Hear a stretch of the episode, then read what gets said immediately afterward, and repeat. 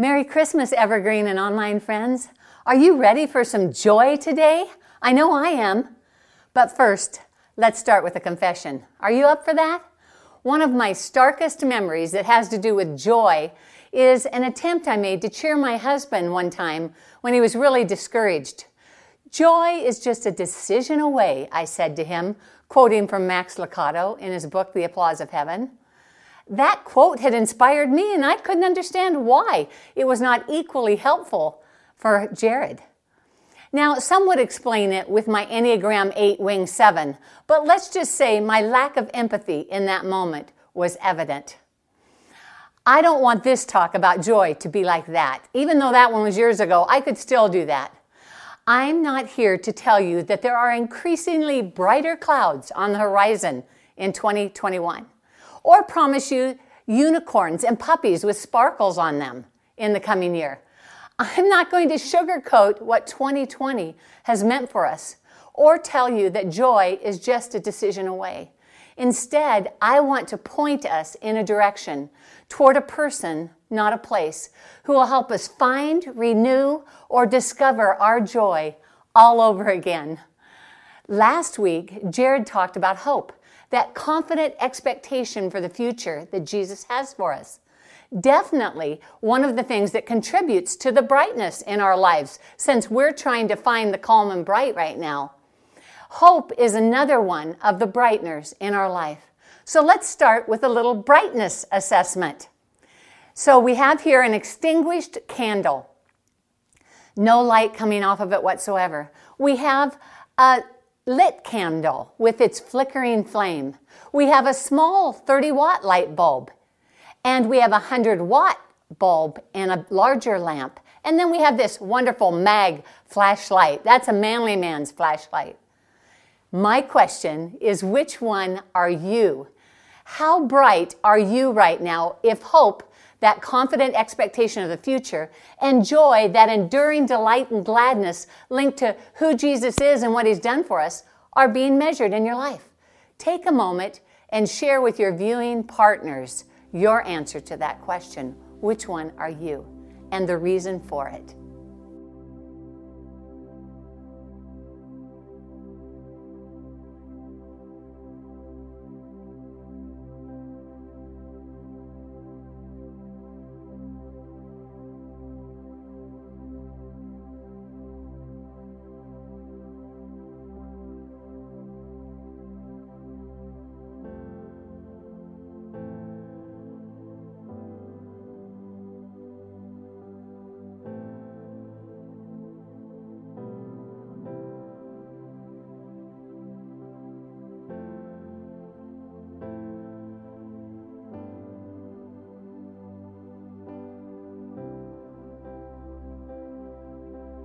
Author Eugene Peterson. You may be most familiar with his paraphrase of the Bible called The Message, but he's written many books. He tells the story of the Christmas that his Uncle Ernie came to church with his family.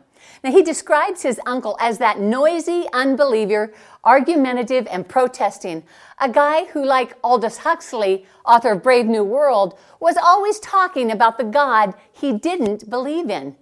He writes, Of my six uncles, he was easily my favorite, full of jokes and fun. One Christmas, when I was only five or six years old, he writes, he came to church with us and sat next to me. The offering plate was passed, and I put in my nickel. Uncle Ernie leaned over and whispered, How much did you get? At the same time, he showed me a $20 bill hidden in his hand. He ruined my Christmas.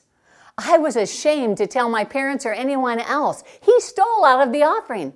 I kept hearing his words, How much did you get? and seeing the edge of that $20 bill. It wasn't until years later that Eugene learned it was actually a joke and realized that it was actually more than a joke, it was a parable. How much did you get? Is a great Christmas question, a question that gets to the heart of joy. Uncle Ernie's question, What did you get? is about receiving what God has given. What greater joy could there be than the realization and our wholehearted acceptance of God's gift to us, His one and only Son, who brought the biggest problem that we have in our world, our sin problem, and took care of it. Jesus' birth was the start of our rescue. And joy is the result of receiving and remembering what God has given to us in Christ. You see, joy is that enduring delight and gladness linked to who Jesus is and what he's done for us. Enduring because it's not linked to our circumstances. Instead, it's connected to the good news or the gospel, what God has done for us in sending Jesus, his son, to live a life that was fully pleasing to God and yet willingly laying down his life for our sins so that we could be reunited with God our Father. Isaiah delivers this much needed good news of the coming Messiah to the Israelites in Isaiah 9, verse 6, which Jared read last week. And it's kind of climaxes or culminates in this one sentence For to us a child is born, a son is given. John 3:16 says it this way, for God so loved the world that he gave his only son. You and I are living in the presence of what God has given us Jesus, our rescuer. He came to free us and forgive us, all of us. And this is the good news that brings great joy for all people. Uncle Ernie's question comes to us across the years How much did you get? In fact, that is a question for 2020. Let's read in Luke 2, verses 8 through 11. And there were the shepherds living out in the fields nearby, keeping watch over their flocks at night. And an angel of the Lord appeared to them, and the glory of the Lord shone around them, and they were terrified. But the angel said to them, Don't be afraid. I bring you good news that will cause great joy for all the people. Today, in the town of David, a Savior has been born to you, and he is the Messiah, the Lord. This will be a sign to you. You will find a baby wrapped in cloths, laying in a manger. Good news that will cause great joy for all the people is wrapped up in the few words that followed the great joy statement, where it says this Today, a Savior has been born to you. We need a Savior. The name Jesus means the Lord saves or God our Savior, or as I like to say, God to the rescue. Some people insist that they don't need God to come to their rescue. They don't need a Savior. Sometimes we try to fix ourselves. I call it kind of an ultimate DIY project, but there are some things that even the best DIYers cannot fix, and ourselves is one of them. We need a Savior. So, what are we being rescued from? Well, when Joseph had an angelic visit in a dream, who told him that he should take Mary as his wife, then he lets him know that she will give birth to a son, and you are to give him the name of Jesus because he will save his people from their sins. Jesus, our Savior, came to free and forgive us from our sin, and that is the source, the unstoppable source of our joy. He came to free us. That's kind of an interesting thought. Have you ever been stuck? I have. I was hit head on as I was driving on the old Bend Redmond Highway by a guy in a pickup truck who afterwards didn't really know why he swerved at the last minute into my lane with no turn options. I had da- my daughter, her best friend, and her friend's two little brothers in my Honda Accord. I was trapped in the car by the damage to the car. My door would not open. The airbags had deployed. I couldn't get free to help the kids. I needed to be set free. Someone reached their hand through the space in the door and comforted me as the paramedics arrived. Finally, I was set free as they pried open the door and were able to pull it off and get me out. And I was put on a stretcher. My Savior in that moment were those paramedics. My rescuer had arrived.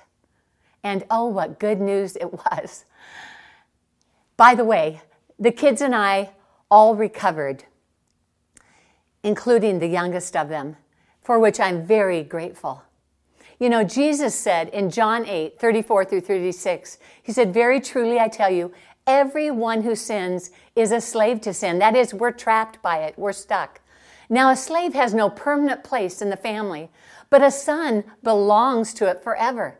So if the son sets you free, you will be free indeed. He came to set us free from our sins and the wreckage that results from it and restore us to our original goodness that Jared talked about a few weeks ago. It's that original goodness that's described at the very beginning of God's big story in the Garden of Eden. Goodness that includes a relationship with Him that's completely transparent, that is loving, free of shame and guilt, and relationships with others without fear of loss or abandonment. Can you imagine that with me, friends? Relationships filled with love where you don't have to be afraid of loss or abandonment. Oh, what good news! But there's more. Let me read you C.S. Lewis' description of what Jesus, our Savior, did to free us. And I invite you, as I read this, to picture what he's saying in your mind because he's painted a wonderful, powerful picture for us. In the Christian story, he writes, God descends to reascend. He comes down, down from the heights of absolute being into time and space, down into humanity, down further still, if embryologists are right, to recapitulate in the womb ancient and pre human phases of life, down to the very roots and seabed of nature that He has created. But He goes down to come up again and bring the whole ruined world up with him. One has a picture of a strong man stooped over, stooping lower and lower to get himself underneath some great, uh, complicated burden. He is almost to disappear in order to lift it under, to get under the load before he incredibly straightens his back and marches off with the whole mass swaying on his shoulders. Isn't that amazing what God has done for us? Carrying the weight of all our sin, the sin of the whole world, is pretty incredible.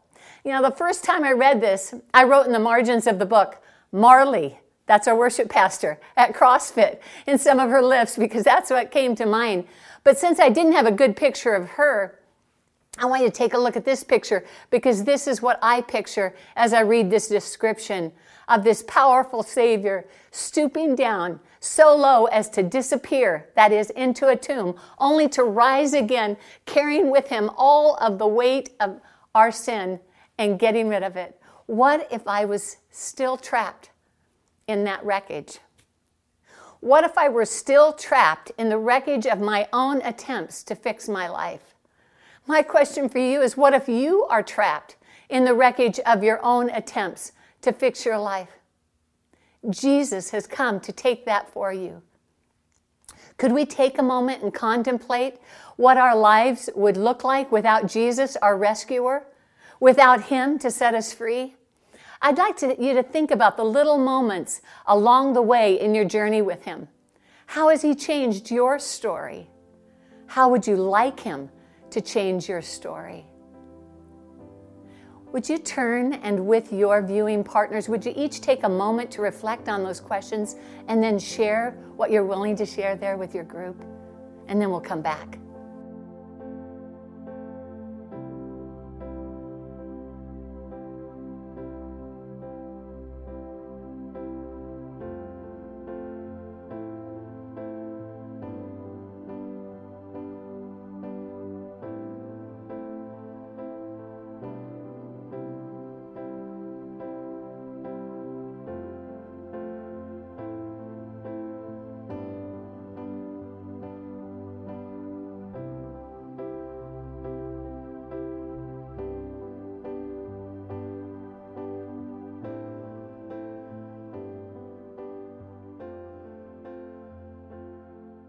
John writes in 1 John 2 1 and 2, My dear children, I write this to you so that you will not sin. But if anybody does sin, we have an advocate with the Father, Jesus Christ, the righteous one, and he is the atoning sacrifice for our sins. And not only for ours, but also for the sins of the whole world. I don't know about you, but I need to be reminded of this. Now, communion is one of the ways that we do that, as we did today. I keep these two communion cups with a nail in each, dipped in red paint, on a window ledge or just below my kitchen window ledge. And I've done that for 14 years and counting. I see this every day and am reminded of what Jesus did to rescue me. What's your reminder so that you don't lose sight of that? Since it's such a source of joy for us. You know, this rescue, this stooping down by Jesus and putting the whole ruined world on his shoulders was not just for us, but it was for everyone. Everyone is included. This is the good news that brings great joy. There was a young boy who was writing a letter to God about what he wanted for Christmas. He wrote, I've been good for six months now, he wrote, but after a moment, he crossed out that line and wrote two weeks instead of six months. There was another pause after he wrote that, and he crossed out that too. He got up from the table, went over to the little nativity scene that his family had set up. He picked up the figure of Mary and went back to his writing and started again.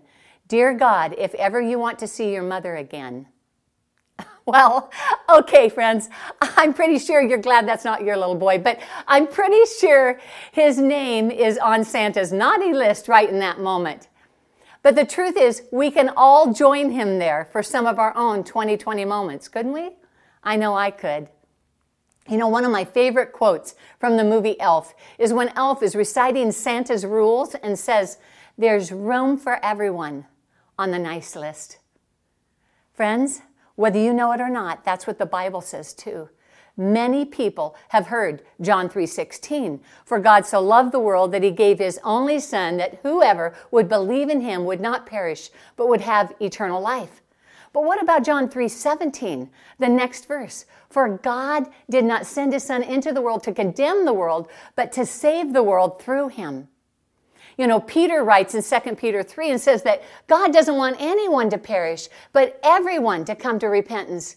He wants us all. I want you to erase any doubts or exceptions that you've made to God's inclusion. There is no question of whether we are included.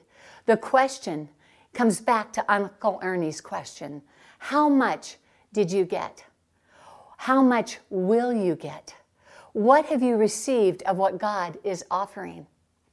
Are you receiving what is given to you, or are you still trying to rescue yourself in some part of your life? Joy is the result of receiving and remembering what God has given to us in Christ. For to us, a son is given. To us, a child is born, and you shall call his name Jesus, for he will save his people from their sins. Friends, we can come to Jesus. That's the direction and the person that I point you toward today to receive or renew our joy. I want to talk for just a minute to those of you who are watching who maybe haven't began a relationship with Jesus. You have questions. You've wondered who he really is. You're not sure you have all the answers, but today is your day to begin that relationship. And you might wonder, how would I do that, Ann? Well, you know what? There's not a singular way except this to say yes to Him, to, to open up and receive what He's done for you. Even if you don't understand it all. I know when I was 10 years old and said yes to what Jesus did for me, my understanding was much smaller than it is today. And we're all still learning with you, friends. We bring our doubts and our questions to Jesus. But today can be your day. All you need to do is say yes to Him. Invite Him to have a relationship with you. And in that, He will come in. He will reveal Himself to you. He will put His Holy Spirit within you. And day by day, little by little, you'll learn more and more how much He loves you, how much He cares about you, and His plans for your life. and they're good friends. So now I'd like us to all pray together. And what I'd like you to do is reach one hand out as though you were reaching to shake a hand, though we don't do that much right now, or reaching out to receive a gift, and the other hand to touch our heads. You'll see this is kind of a laying on of hands, and while we can't touch others, we can do it for ourselves. And I want to pray for us. And so if you would join me. Jesus, I want to say thank you for coming for us. Thank you for rescuing us. And right now, Lord, on behalf of those who are saying yes to you, we just agree. We receive what you've done for us. We want everything that you have for us. And Lord, this wild, crazy Christmas season of 2020, Lord, would you remind us of what we've been set free from and how we've been forgiven so that we could, Lord, have this overflowing joy that spills out on all our relationships, all our family, all friends, and our coworkers. Lord, let us be overflowing with your joy. And Lord, we reach out our hand as though to say, we'll receive everything you have for us. If we're answering Uncle Ernie's question, Lord, how much did you get? We just want you to know we want all of you. We want the full meal deal today, Lord. We thank you for filling us with your joy. In Jesus' name, amen.